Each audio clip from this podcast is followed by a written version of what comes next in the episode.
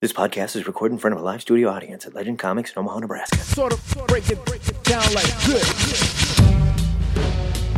Yo, this is MC Chris, and you're listening to the Two Headed Nerd Comic Cast with you and Matt. Put your hands together or your hooks. Welcome to episode 36 of THN, where we're talking comics for the week of Wednesday, September 28th. My name's Matt Baum, and when I'm not wondering what the hell we're going to talk about on this show, now that the DC relaunch is over, crochet. While repeatedly checking my mailbox for that check from Warner Brothers that has got to be lost in the mail at this point, I'm writing about and appraising comics for WorthPoint.com. And I'm Joe Patrick, artist and co creator of Good Plus Online. And when I'm not making Matt, quote, look bad by skipping D&D night for board game night with my fiance's friends, including Matt's wife. That's right. I just wish you get your priorities straight. I'm the manager of Legend Comics in Omaha, Nebraska. This week, the Two Headed Nerd concludes its autopsy of the new DC Universe and will supply a full post mortem report on all the week's new DCU relaunch titles. The final week of paid vacation away from actually writing anything at all for this show is here. Brutal bummer. I'm bummed. Uh, it's time for the fourth and final installment. that is until such time as DC decides to restart its entire line of titles again of a whole new world. It's the last time Peebo's gonna make us feel beautiful for a while, Joe. I'm gonna miss it a little bit, I'm not gonna lie. Me too. It's become like a regular part of my working week. And I apologize to everybody who hates it. Please don't stop listening to the show. Let's start in alphabetical order. Joe Patrick, All Star Western, number one, by Jimmy Palmiotti, Justin Gray, and Moritat. More at that. He's like Sting. right. He gets one name. Right. Right. Uh, this was a wonderful book. Uh, Well, first let's start by saying this Jonah is, Hex fans. yeah, this thi- is where your Jonah Hex went. Exactly. Uh, when an the announcement of the relaunch hit, uh, I was actually very sad because I thought that meant the Jonah Hex title was going away. And then as they trickled out the information of the new titles, they announced All Star Western. And I have to admit, I was very surprised because as much as I loved it, Jonah Hex was probably the, one of the bottom sellers. Yeah, it, it was not doing well. um, that said, it was an amazing book. Absolutely. And this first issue hit me like a freight train. It's Jonah Hex stepping out of the Old West and into a baby Gotham City. Yeah, And so he's kind of this fish out of water and he meets Amadeus Arkham and he spends the whole issue they're going right for the- analyzing him. yet another book that takes place in Gotham City in the relaunch. Eh. I think we're up to fifty That's fine. of the fifty-two. But it's, it's so it's Jonah Hex and Amadeus Arkham teaming up to fight uh, to uh, find a serial killer, and this book was phenomenal. The artwork was gorgeous. yeah, this was s- the same high quality of Jonah Hex, mm-hmm. Yeah. really carrying through. And I understand they're trying to focus it, of, you know, a little more in Gotham. I don't think they can stay there the whole time. I don't oh, know. and they probably won't. I don't think Jonah Hex works like that. I think we got to see him wandering around. The only thing I wonder is like they're trying to save Jonah Hex by rebranding this by taking his name off the book. Does Well, that seem kind of weird? Because like All Star Western is certainly not the title that's going to grab people's eye or anything. it's true, but and there's also going to be other characters because in this it's book. going there. It, the first issue is just jam packed. It's an extra length story, but normally the book will have a backup. right. Uh, featuring some of DC's other Western characters like Batlash or whoever. Uh, but this was fantastic. This was top notch. Yeah, absolutely. Really, really good. This stuff. book is a strong buy it from me. It was beautiful to, to look at. The art, Mortat, uh, to my knowledge, didn't do any work on the uh, previous Jonah Hex series, but I don't think he did. uh, he fit right in. Yeah. and uh, it's just a stunning, Really book to Look amazing. at. Yeah, really amazing. Strong buy it. Matt Baum, tell me about Aquaman number one by Jeff Johns and Ivan Rice. they had one job with Aquaman, number one, and they took care of that job in the first two pages. Totally. The idea was Aquaman has been the butt of everyone's jokes for a long time now. We need to show that he does more than just talk to fish. Page one, we see Aquaman doing way more than just talking to fish. This is instantly the toughest we've ever seen Aquaman, and I loved it. totally loved it. Yes. I love the idea that like he's he's so strong because he can survive in like the depths of He the survives ocean. in the ocean depths, so when yeah. he gets out of the water, of course he can jump up on top of buildings and stuff. I mean, Throw a truck. yeah, I mean, Get he's, shot in the face. He's a big tough guy. This was a Absolutely. great book. This instantly establishes Aquaman as being very very interesting again. I'm super excited for this. Now, one. I can see how some people might have a complaint that they punch home over and over Not just the fact that he's interesting, but he's so tough. He's the badassinest of the badasses. But he's also a laid back dude. He's like he goes into a restaurant that his dad used to take him to. When was the last time we saw that Aquaman? Sure, and- like but- Arthur trying to connect with human beings. I'm saying that's not a complaint from me. Okay. Like you said, I just really loved the idea that everyone is kind of unsure about Aquaman's value. Yeah, the cops are like, "What? What's Aquaman doing here? Why? There's a bank. Can I get robbery. you a glass of water? What's he gonna do? Yeah, uh, and that he's just perpetually annoyed by it. And it like in the art, Ivan Rice really sells it. Like he does such a good job making Aquaman expressive. Yeah. Without words, even in some cases. and this is Ivan Rice, who worked on Blackest Night, who worked on Green Lantern. Right like as this day, guy yeah. is just incredible. he's a master. Yeah, He's a master. You don't have to worry about an Ivan Rice book. but yeah, this did the job and it is very decompressed. Yeah, Like you Definitely. get only the merest hint of the plot, which is fine because this book needed to sell people on the character of Aquaman. right. And I'm fine that they didn't get too far in the story. Unlike I- what what Johns was doing with like Green Lantern, where they're already in the middle of In something, mid-story, yeah. and you could be kind of lost. This one you can pick up and you can get an idea. Like everybody has a rough idea of who Aquaman is, and they don't really touch on anything in the past other than he's married, but we see his wife. Sure. And this is really a great place for someone who wanted to find out what Aquaman's going to be like to start. I'm giving this one a gigantic buy it. I loved it. I, I agree. made noises while I read this. It was great fun, and it was Jeff Johns doing what he does best. It, he was focusing on character, Lots of fun here. wonderful art, great story. Buy it. Joe Patrick, the final of the 26 Bat books that came out in the relaunch. Batman, The Dark Knight, number one by David Finch, with a little help from his friend, Paul Jenkins. Uh, this unfortunately was not It the sure strong. looked pretty, didn't well, mm, it? Man, did it look pretty. David Finch is not my favorite guy. I like David Finch. he's not one of my favorites either. I don't understand why he's held up on the pedestal that he is right now. He's good. He's very good. Well, he's really good in like the Batman scenes where it's Batman Yes. swinging over rooftops and Yes. whatever, whatever. A Batman crawling through Arkham, but the party scene, yeah. like everybody looks the same. Oh, yeah. And when he's drawing people out of costume, it's, yeah, it, doesn't shows. it doesn't work for me. It shows that he's not the guy we think he is. but uh, I will say that this is not as strong as Paul Jenkins's last book, DC Universe Presents. It is already so much better than every other issue of Batman: The Dark Knight that has come before it. I'll give you. I, I agree with that statement, and I'm going to say not enough. This was stupid. Oh, no, that's- this was uh, yeah. totally unnecessary. This the the intro to this book is the Mm-hmm. same almost page for page intro of Scott Snyder's Batman. Yeah. we see Bruce dressed as Batman swinging around talking about Gotham City and what Gotham City should be and what it can do, and then he takes off his batsuit and he changes into Bruce real quick and gives a speech at a podium in front of a party about Gotham City, just like happened in Batman, and then. There's a breakout in Arkham. Yeah. Just like in Batman. I think the And order even- of events is mixed, but there's other than even that, a full page spread that is looks exactly like the two page spread that Greg Capullo drew of uh, everybody in Arkham busting out. Like, why did we need this? There's nothing here. Th- this added nothing to Batman's character, his Gotham. We didn't learn anything. It looked just like Batman, only the story was worse. yeah, I agree. Unfortunately, Batman: The Dark Knight, I think, is going to continue to be a book that I ignore. It's like if there's going to be three Batman It's books, completely superfluous. you got to do something different in each one, and this it, there's nothing different here. I agree. I'm giving it a leave it. I'm giving it a leave it as well. Save your money. You can look at the pretty pictures and go and thumb through it. There are way better bat books than this one. Leave it on the stand.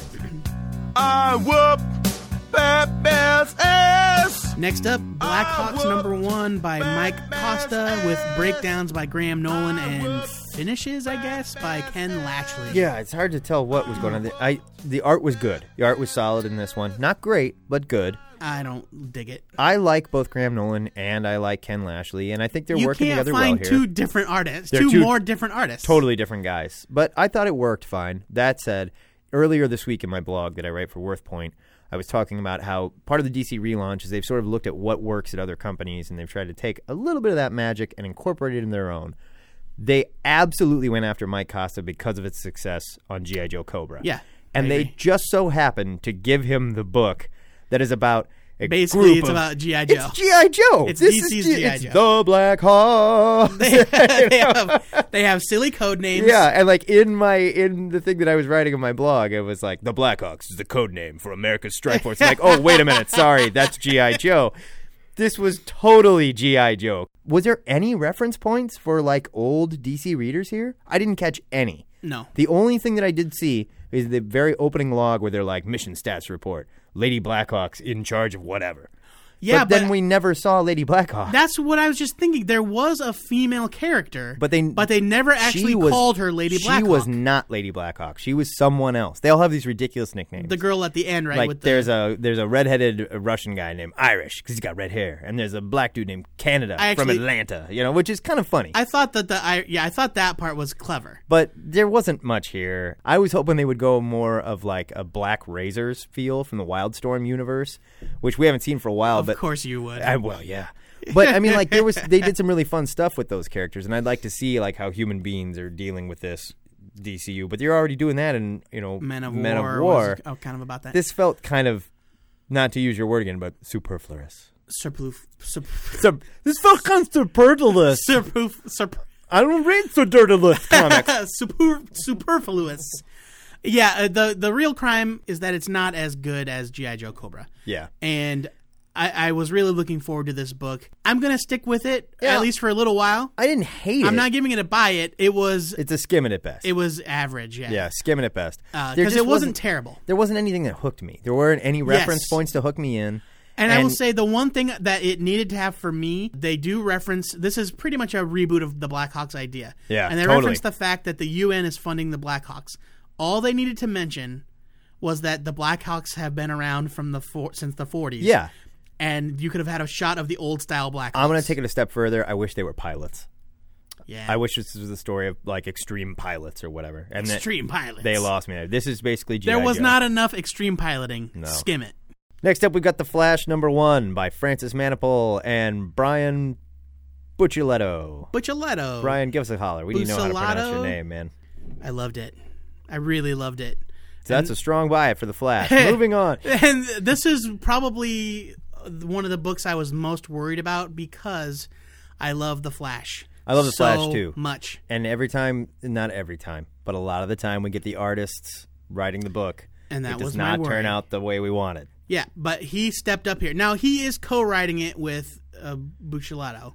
Bucciletto. but still, I mean it. It was great. He stepped up. He Francis Manipal delivered. Francis Manipal is becoming one of my favorite artists. He issue it by is- issue, he's becoming one of my favorites. He's so talented. he's moving in sort of a Darwin Cook type direction with his paneling and stuff, the way he his sort of storyboarding. What he's doing is amazing. One of my main problems with the old Flash series, and I love the Flash, uh, Jeff Johns Flash, one of my favorites. But the Jeff Johns Scott Collins Flash, I like Scott Collins too, but I never felt like Scott Collins could really do a good job showing us how fast his whole life is. And Manipal, in the still page, like has these full pages of, of Barry running around his apartment and doing stuff and like checking his computer and checking his phone. And it's all one giant panel looking down, and you see him like these swooshes of where he's going. And it, it just works. It totally works. This book was so kinetic and fun. well for many years for many years i think artists kind of fell on the crutch of using like the lightning stream Yeah, or like he's blurry. to illustrate his movement Yeah. and while it's cool looking it doesn't necessarily imply speed Yeah, it doesn't make him look. F- it doesn't make him look like the Flash. Like he's the fastest man alive. but i agree that manipul pulls it off Yeah, he nails it. Well, and let's reset it here from what we know about Barry real quick because him and Iris are not together in this book. no they it's not a reboot of the character but it is a regression uh, so barry's already the flash Right. but he is no longer married to iris in fact he's dating his coworker Penny, patty Patty, from the crime lab Parpy. Perpy. And Iris is a reporter, and she's kind of like a Lois Lane, where she's like, "Flash, Flash, tell me about what just happened." Yeah. you know, she's following him, following him around and stuff. I will say that Manipul does more to make me care about Barry and his supporting cast than Jeff Johns did in the entire twelve issue run of that last. I think series. that's true. I think that's totally true. I I give this book a strong buy it. Uh, they gave Barry more personality, and they did more to make me care about the character than anything Johns did since Flash Rebirth. And this is an excellent place for someone who's never read The Flash to just pick Absolutely. this up and go. This is a great starting off, strong buy for me as well. Next, we've got The Fury of Fire Firestorm, the Nuclear Men. Or the curious case of how Gail Simone will work with Ethan Van Sciver. this is by Gail Simone and Ethan Van Sciver with art by Yildre Sinar, uh, formerly of Legion of Superheroes. I didn't love the art. the art was different than I didn't what love I'm it. used to from this artist. There were some pretty ridiculous panels when they went to the football stuff that just did not work at all. it, I will tell you, it had this kind of soft focus look that made it, it, instead of looking intentional, it looked unfinished. Yeah, it looked loose and unfinished. and I wonder if that was the case, if it was rushed, because Yildre Sinar normally very clean line, very sleek looking style, and this was very kind of fuzzy looking. It didn't work for me. uh, like, like very soft lines, and it, it did not fit for this book. now, I like the idea of what they're setting up here. I think it's interesting that you They're have- both Firestorm. You have Jason Rush, and then you have Ronnie Raymond, who were both established characters as Firestorm at one point in not the last anymore universe. though. This is complete But reboot. this is totally rebooted, and they are both Firestorm. so even though Brightest Day happened, Yeah. it did not happen to Firestorm. Apparently not. but it's cool because he wasn't a very big part of that story. Right? It's not like he, He was, a one huge of the part main of Brightest Day. characters. yeah, they kind of ignored all of that and just sort of reset it. And I'm going to say the new origin is a little hard for me to swallow. It's called I call it Mr. Terrific syndrome. I don't care for it. It- Like Jason Rush is a high school student at Ronnie Raymond's high school. Ronnie Raymond is a football star. Jason Rush is a nerd, works for the paper. Oh, and he's a complete brilliant genius, I guess. Yeah. So much so that someone who works at the Large Hadron Collider sent him. Uh, I don't know, a jug of Firestorm, I guess, I for think him you can get that at Quick for Trip. him to keep safe in his locker of all places. And they don't really go into any of and- and maybe It's we'll very see silly. maybe we'll see why later on, but it is a little ridiculous that this secret of firestorm whatever it is is kept in essentially a thermos in his in his locker and when he drinks from the thermos or whatever him and Ronnie Raymond both turn into firestorm which is interesting i like that Right. and then later on we see that both of those firestorms can kind of merge into one big hulky firestorm Which I kind of hate. I don't know if i hate it or not He's I got think a it's- skull face and Yeah. he's a tough guy. And I he's don't called know. the Fury. we'll see where we What? go with it i this D- did, is it a multiple personality? It sounded like a completely different character. this seemed like a good idea that maybe got away from the writers in the execution. There is Hmm. some good Gail Simone writing here. There's some weaker writing that may or may not be Ethan Van well, it's Sciver. just plotted by Ethan, written by Gail. So so far, I can only say skim it because I'm interested to see where they go with this, but I don't know if this is the direction I need Firestorm to yeah, go. I'm interested in the concept. The execution fell down a bit. I'm giving it a skim it, but I'm interested enough to keep going. Next up, we're looking at Green Lantern and the New Guardians, number one by Tony Bedard and Tyler Kirkham. I almost threw this book across the room when I opened it because I went, "Oh my god, oh my god, they are totally rebooting Kyle Rayner." No, it was a Because flashback. It was a flashback. There's a flashback in the beginning that shows how Kyle got his powers, but it never said five years ago, Right. or six months At ago, the beginning, or it- yesterday. At the beginning of the book, it did not say, you know, the past. No, but you open the book and there's a pile of guardians laying there groaning like, Ugh, like they either had bad chili dogs or they all or got Hal killed. Jordan just murdered them all. Yeah, they didn't really touch on it. They just sort of launched into this extremely brief resetting of who Kyle Rayner is, Yeah. and then boom, flash forward to today. You know, Right, like right. Which, if I'm a new reader, I I would have to look to see. Wait a minute, did I miss? 150 pages before this first page. Like, what the hell is it? This is Yeah. a terrible starting out point. And Oh, Awful. well, and, and I think it was just maybe they even intended to have a caption that said, you know, four years ago. Well, but even if they did that, it's there wasn't enough. You don't need to show us this. If you want to start this I think book you out do. I- and I get disagree people there. Mm. interested, I think you just start off. You go ahead and hit the ground running with Kyle, and then as the story goes, as issues later, we can get into the story of where Kyle came from. Right now, you need to set up the idea that there's Green Lanterns, Yellow Lanterns, Orange Lanterns, Red Lanterns, and instead they just kind of like. Here's a little fart of his origin, and welcome to today, where all this is happening. You know, and yeah, that's a and- good point. and I will say, not very well executed. This one, I mean, there wasn't much here. This one felt really rushed to me. Oh, I don't think it was. I don't think it felt rushed. I just didn't like it. I felt, I felt like it was thrown together like another Green Lantern book for Tony Bedard. I, I just don't know how they're going to pull this one off. I wasn't real interested in what's well, happening. We, we should say that this is the book that is carrying on the Rainbow Coalition kind of idea. the Rainbow Coalition. You've got the multicolored uh, lanterns. I will say, I did really enjoy the idea behind the story, like the cliffhanger. Um, I don't- Yeah, that that was interesting. uh, I will go ahead and just say what it is. All these rings are abandoning their w- wielders. Yeah, And and leaving some of They them have- floating in space yeah, dead. and they have all chosen Kyle. So suddenly, all these rings show up on Earth, and it's, and they're like, "Kyle Rayner, you have been chosen." He's going to be Captain Rainbow. Uh, and I just really like that idea, and I'm kind of curious about why that is. And then, of course, all the other, you know, members of the various corps show up to beat him down for it, and that's Right. the cliffhanger. But so while I'm interested in parts of it, the rest of it, I'm just, I'm just, There wasn't much here. I'm and bored with There the wasn't whole much thing. here, and Tyler Kirkham's art I is really hate bleh the art. at best. I thought he was better than I've seen him for a while. I still don't love it by any means. This one can only be a skim it, and this is by far the weakest of the Green Lantern books. Not terrible, but I don't know if I care to read anymore. I'm giving it a skim it, uh, bordering on leave it. And, Like if I didn't, if I didn't actually care still a little bit about the, uh, the the mythology of the Green Lanterns and the multi multiple colors, I would ignore this completely. Yeah, I'm, I'm sad to see Kyle shunted to this book. We'll see.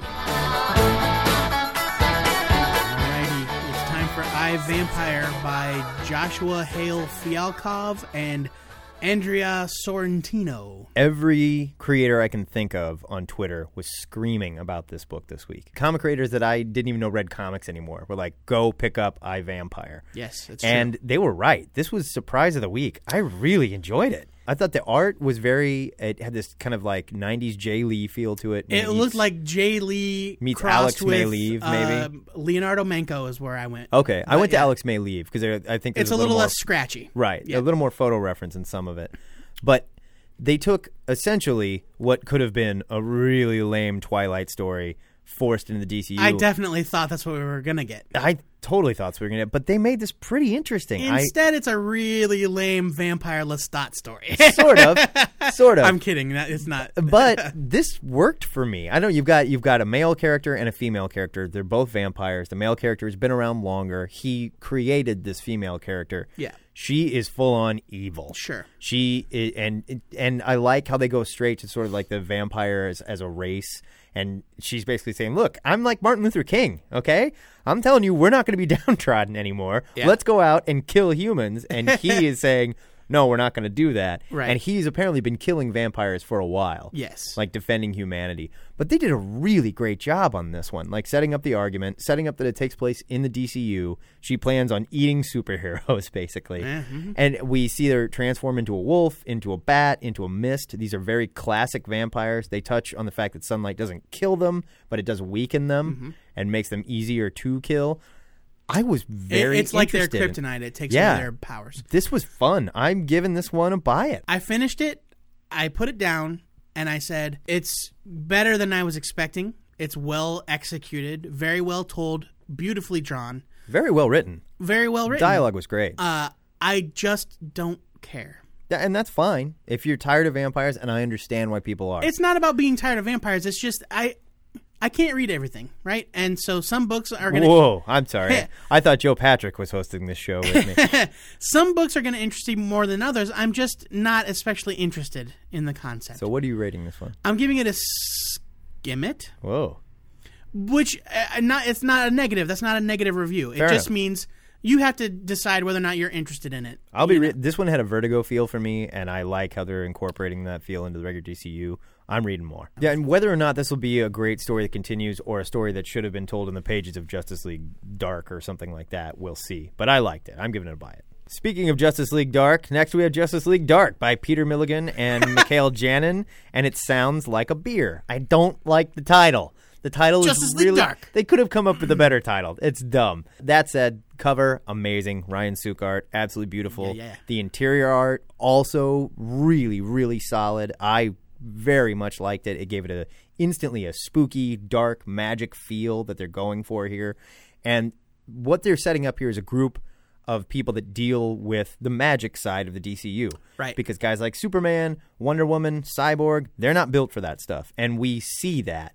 There's a great couple of pages where we see The Justice League's been called in to deal with the Enchantress, who's going insane and causing magical problems in this area. I can't even remember where it was. Not important. Maybe Kansas. They show up and they cannot deal with this. Yeah. Enchanted teeth start flying at Witches' them teeth. and like cutting Superman up as a, and like they just instantly show us there are threats that the Justice League cannot deal with.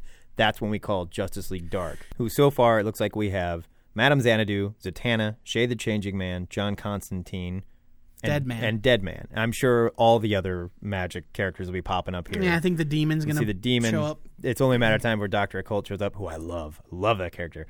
But this He wears a fedora. this was fun. Peter Milligan really nailing this one. Very strong, dark, kind of vertigo feel to it. This is going to be a completely different book than the other Justice League. oh yes, Yeah, I- there's nothing really Justice Leaguey about it. I think they No. only called it that for sales purposes. And they've shown that these characters are really strange, fringy characters. There's a great panel with Shade dealing with like I don't really want to give it away, but like the woman that's in his life and how creepy their relationship is. it's pretty creepy. this book is going to be fun. I really enjoyed it. There was some stuff that there was some stuff that Milligan wrote about like when Superman shows up in the area where the Enchantress is, and he's like, "This smells insane." You know, Yeah. like- and they say like it smells like popping eyeballs and the inside of babies. Yeah, And I was the- like, the- the- oh, gross. the kind of occult things that are happening and the way Milligan describes them, like the witch's teeth and and that sort of thing, it's very inventive. Yeah. And it really feels unreal. This is a great place for the magic- Supernatural, the not- magic characters. Yeah, like it's out of place in this world. Yeah. And I really appreciate it. I give it a strong buy. huge buy it for me here. I think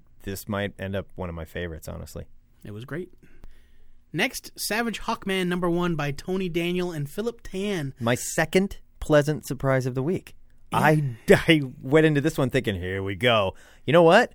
I don't even okay. I haven't liked Tony Daniel. I've been very As a vocal writer. about that as a writer. Yeah. Mm-hmm. And I'm not a big fan of Philip Tan. No, neither am I. And both of them really nailed this one. I think Philip Tan changed up his art style here and did a really nice job. It was very well done. This is not a complete reboot of Hawkman, as far as I can tell yet. I will say that But it they're is changing some stuff. unclear. yeah, we don't know where they're going It- here it- yet. He's definitely. We come in. He has been Hawkman. He has been for a while. He's done with it. He takes off the Mm. nth metal suit. He's going to burn it in the woods. He sets it on fire, and something weird happens. It's true. really weird.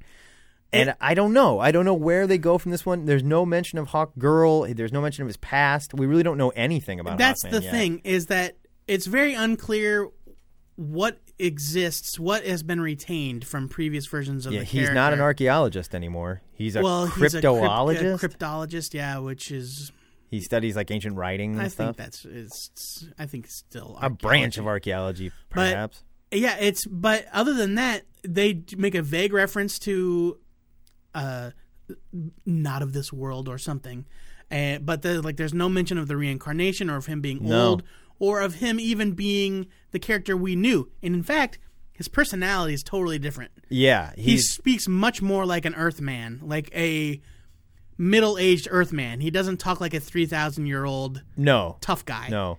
But I do like that. I mean, we get to see Hawkman being savage. He's got an axe. He's using it here instead of Yeah. like he used to flying around. He used to fly around with like a spiked mace and an axe, and he never killed anyone. Oh, that's not You true. know, like, like- in J- in Johns' JSA and Hawkman, he was constantly braining people with that mace. he was braining people with it, but it's like you're hitting someone with a spiked mace and they're not dying. You well, know? it's not. You didn't rip their head off when It's you hit 'em not with it? Spike. They're just nubbins. But re- in this one, I mean, Yeah. he goes straight at it, like cuts a guy's arm off, and I really liked it. It, was, fun. It was so much better than this I was, was, a expecting. pleasant surprise. I want to see where they go with it next. They definitely have some explaining to do, but I'm interested. It didn't leave me scratching It my hooked me. head. Yeah, it it hooked left me. wanting more. That's what they needed to do with this book. I'm giving it a buy it. I will give it a bite as well, but with the caveat that Morphicus is the stupidest villain name. It's a ever. bad name.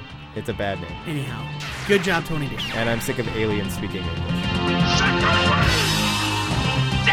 And Next, we've got the final key in the Justice League chain Superman, number one, rounding out the big DC titles. This one's by George Perez and Jesus Marino. There was a lot of art in this book. A lot of art. They drew the heck out of this one. What does that mean? Oh. I mean, there was a million panels in this book. It was every page had a minimum of 75 panels. Well, that's because George Perez did layouts. it was ridiculous And how that's much how they George tried. Perez rolls. Okay, this is not a reboot or a reset. This is Superman in modern day. The Daily Planet has changed into sort of a CNN or Fox The News da- type Daily organization. Planet has been purchased. and now they're calling it Planet Global something. What Was it Planet Global Network. which Planet Global? That is so dumb. No, the That is Daily so Planet dumb. is still the Daily Planet. Okay, well, Uh, there's also a TV network that's sort of swallowed. They become a media company, so they exist on the web, on cable, and in print. This story was so far from what I wanted to read as a Superman story. it was m- basically Daily Planet number one. yeah, had It wasn't they called Superman this number the Daily Planet number one, I may have said this was pretty well executed, and I'm kind of interested to see where this goes because it is they're following the reporters from page one to the final page.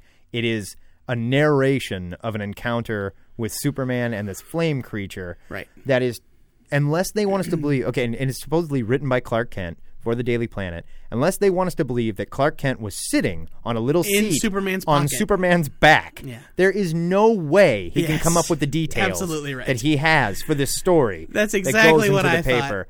You've got one. He's lo- like describing what Superman was thinking. yeah, during it is. the It fight. was ludicrous and just completely overwritten. I- This, this took to me be like fair, to be fair, I think it said on like when you when they showed a picture of the article, it said exclusive interview, but still. regardless it it was this was not what i wanted to read this was completely overwritten it took me two sittings to get through it not because there was so much character development or story going on it's because they just hammed it up they it was like we got to see lois lane running around the control room of cnn shouting now cut to this camera now go to this wow we've got the narration of the superman story by clark kent and on top of that we've got jimmy like making phone calls in the background There was a lot going on. Jimmy, who by the way is totally drawn like Justin Bieber he in this looks issue for some reason. exactly like he Justice looks like Bieber. he's twelve. I, I, this just fell down for me, and not to mention, like I understand that Action Comics was going to be a big removal from the Superman character because we're seeing him as he's young. This is where I needed to see it's okay. Superman as we know him. he ends up the smiling, good Superman guy that everybody loves, and all we have is like scowling, mean Superman in this, looking down all mad because the Daily Planet building's getting destroyed, and like this just didn't work for me on any level. I did not like this. I'm giving it a leave it. I'm sticking with it. I agree it had a lot of problems. I agree that it needed to be more about Superman and less about the Daily Planet. Yeah. I, I understand what Perez was doing. I understand the device of And I get that too. viewing the story through the eyes of the reporters, but this is issue number one. It needed to be Yeah. Superman. Yeah, if you want to tell a story like that later on, I'm fine. But And you really, gotta, Superman was barely in it. you got to establish soups, and they did Yeah. not establish yeah, anything. it falls here. down in that regard. I thought the art was good. I like Jesus The Marino. art was really solid. and I I think that he should draw the book entirely. The Perez layouts don't necessarily work with Marino's style because No. it's very busy. And it didn't feel new at all. It made the book feel really old. But if to you me. look at if you look at Marino's art on Justice Society, the previous volume, he's very good. he's very solid, and the art wasn't bad. It just didn't work here Yeah. for me. And so I, I'm I'm gonna give it a skim it. And you know what? Not Because- not the art. Pardon me. The paneling didn't work. Right, here right, for right, me. right, right. Uh, I'm giving it a skim it. I like the focus on the supporting cast. It was too much focus. Yeah. But I think the Daily Planet and the supporting characters are, are very compelling. Absolutely. But let's see them It from needed Clark's to be point of view. a little less in this issue. I don't want to see it from Lois or Jimmy or any Perry's point of view. I want to see it from Clark's point of view. Yep. I give it a skim it. Thanks, Superfool. You've just sealed the fate of the entire Justice League. We're in the home stretch. It's Teen Titans number one by Scott Lobdell and Brett Booth. Matt, tell me how much you loved it. I got so excited when I read Scott Lobdell's Superboy because it was fun and refreshing and new. And then I read his Red Hood and the Outlaws, and that sucked. And then I read his Teen Titans. And at this point, I'm going to say he's one for three. This was Red Robin's featured book, where if you were in love with Tim, like I'm in love with Tim, he's here. He's the leader of the team. Weirdo. In his new Avengers Falcon suit for no, for- I don't know how else to describe it. They reestablish him. He's living in like a LexCorp tower for some reason. Seems like a mistake for somebody that has a secret identity. uh huh. I didn't really get it, and um, he's kind of mouthy and extreme, and um, He's like a this it just didn't work for me at all. This did not work. This is not my Tim. He's like totally confident, completely badass, absolutely not a kid at all. That's I mean- Tim, though. No, I disagree. I completely disagree. Tim, while being confident and intelligent, was not cocky by any sense. We never saw him cocky. That was more where Dick Grayson went, maybe, Mm. but not Tim. Tim was down to earth, level headed, nice guy. In this one, I didn't- he's smooth. He's not afraid to jump out of a window and land in a sports car and blow up his apartment. you know, like it, it just it He this- didn't land in a sports this car. did not work for me and i like I, and it was the way that it's written in this like sort of like extreme fashion that doesn't work for the teen titans for me at all and i don't care for brett booth's art i really don't care for it he's not because he's like a bad artist or inept I just don't like his art, and I don't like the way this book looked. I, I didn't hate it, but I sure didn't love it. I can only give this a skim it. I liked it way more than I thought I was going to. Really? Yes, when they announced Teen Titans and then they showed the preview art. Did you like Wonder Girl? I like that she was like, stop calling me Wonder Girl. My name is not Wonder Girl, but she was just like a bitch. That's fine. I, like this is a they're rebooting some of these characters. I get it. and I'm fine with it. The idea that she's kind of wanted and she stole these artifacts and now she's on the run. Right. Uh, I, I was fine with it. Uh, I, I actually don't hate her redesign. For the most part, all of the other redesigns are terrible. Yeah. Even Kid They're Fla- terrible. Even Kid Flash didn't look Oh, very Kid Flash is the worst. He just looks dumb, and I didn't. I mean, like, I like his character. He's kind of hyperactive, and he gets in some trouble, and when he thinks he's trying to Uh, well, help. now that uh, what you see in the beginning of the book is not the redesign. That's his homemade costume he's thrown together. Right, right. Uh, the I'm talking about the the cover Oh, costume that he's going to get. But I liked the the I, I like the idea that people are really down on teen superheroes. Uh, I like that Tim is kind of looking after them and gathering them together. I liked it more than you did, and I expected to hate it. Uh, aside from the redesigns, I actually didn't have any problems with the art. I think this is stronger than some of Brett Booth's I other just don't. work. I and like I said, I just don't like Brett Booth. It's not because he's capable. I just don't like the way his art looks, the way Yeah. Uh, he draws people. like everyone weighs seventy five pounds and they're eight feet tall. Oh.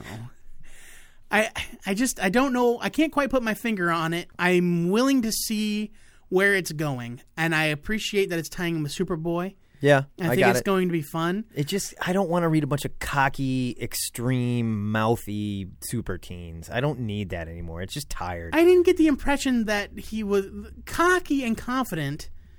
I got the impression that he was confident, I not got cocky. Straight cocky. Well, and he was also putting on a tough show for the people that were invading his home. I didn't have Fine. a problem with that. Eh. But yeah, I, I'm willing to keep going. It was not great, but I'm interested enough. I'm giving it a skim it. I I will say I liked it a lot more than Matt did. Uh, fair enough. The final book in the DC New 52, Voodoo Number One. Thank God. By Ron Mars, his triumphant return to DC Comics, and Sammy Basri. Voodoo is a Wildstorm character, um, not one that I particularly had an affinity to. She was a stripper, and her story was she was half human, half alien, and she just happened to be on a team of people that were hunting down and killing the aliens that she was half a member Un- of. unlike the rest of the Wildcats, she was half bad. Yeah, alien, the other and rest of Wildcats them were all- half good alien. or humans that were friends with good Right. aliens or whatever. That Or sticks. robots. She's still a stripper. Some of them were robots. She's still half alien. She's still completely buxom, and they still spend four or five pages on her stripping. Uh, how about 18 pages Yeah, well, out they- of 20? Uh, He was there like the hype man. Yeah, there was just not much here. I don't have much to say about it. Sammy Basri drew the hell out of it. It was very pretty, but most of it is cheesecake. Sammy Basri was the artist on Power Girl. He's a and you- very talented guy. listeners will remember how much I enjoyed that book. I just don't think there's any way that this character can sustain a book by herself. to be fair, the book ends with her leaving the strip club. She's done. She's Right. been She's not a outed. strip- And she even says in it, like, someone's like, well, what are you doing here? And she was like, it's a good way, men let their defenses down here. It's a good way to learn about human beings or whatever. She's obviously an alien on Earth trying to just fit in. Was that I it? assume this is going to bump into the Grifter book at some point, and boy, I can't wait for that to happen. Uh, but again, there just wasn't much here. I don't see this one lasting more than six or seven issues, to be honest. It was definitely one of the lower ordered ones all over the world, I'm sure. yeah. I can only give it a skim it. There wasn't even really anything to hate. I mean, it just kind of was what it was. I don't think we need it. I like Ron Mars. I like Sammy Basri. I love Ron Mars. I like the hook. I like the idea that Yeah. she's being investigated. I will say the twist, quote unquote, and I'm going to spoil it because it's right there on the cover anyway. She's half alien. She turns into a monster. Yeah, well, we already, yeah, So, but like, if you didn't know anything about voodoo, sure. Uh, so it's right there on the cover. She's got a claw hand Yeah. and a sexy lady face, right? Yeah. At like the very end of the book, they spend the entire issue of her dancing and talking to this government agent, and then only at the very end of the book does she reveal she's turns in, turns into a hideous monster, and then you know it Right. goes from there. That hook came too late. Yeah.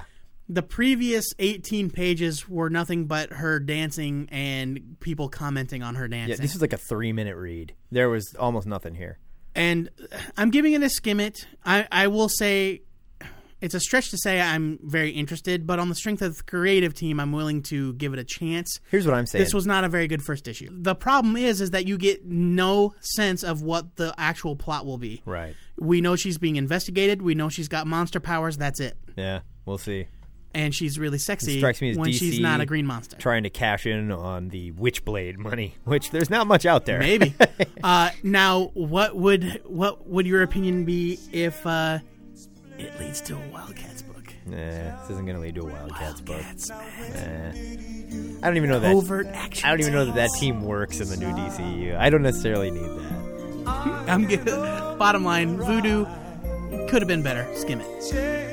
Thus concludeth our adventure into the brand new DCU. If you want to hear our final thoughts on this week's books and our top five favorite new DC titles, you got to go to our Facebook page and check out the THN Facebook Extra.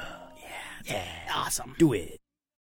Break it, break it down like this. That's it for the Two Headed Nerd this week. If you like the show the way we used to do it before all this DC relaunch BS took over, this show and our whole lives, don't fret because next week everything goes back to normal. So please, if you haven't already, subscribe to the show on iTunes, where your star ratings and reviews will be the only thing consoling me if Wisconsin kicks the hell out of the Huskers tonight on national television.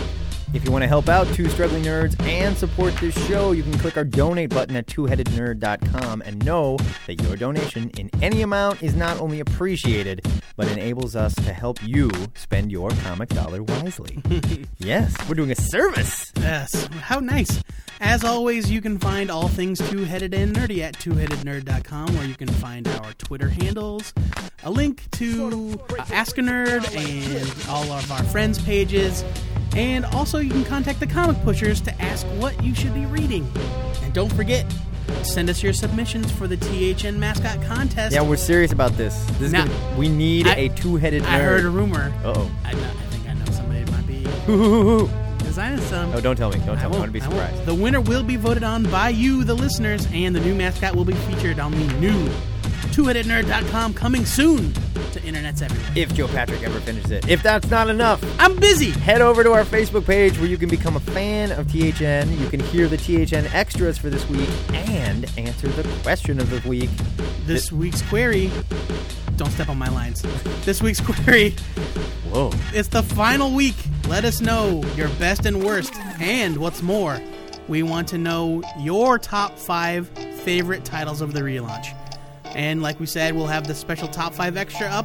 We'll be counting down our own five favorites. Next week, get ready for your October edition of Nerd TV. It's back. Before we go, our weekly shout out goes out to all you nerds that stuck with us through a whole month of this whole new world bullshit. Bullshit. Word to everyone that picked up a new DC 52 title and shared their experience with us. We hope you continue to do so. We love all of you guys. And until next time, true believers, this is the Two Headed Nerd signing off from a whole new world.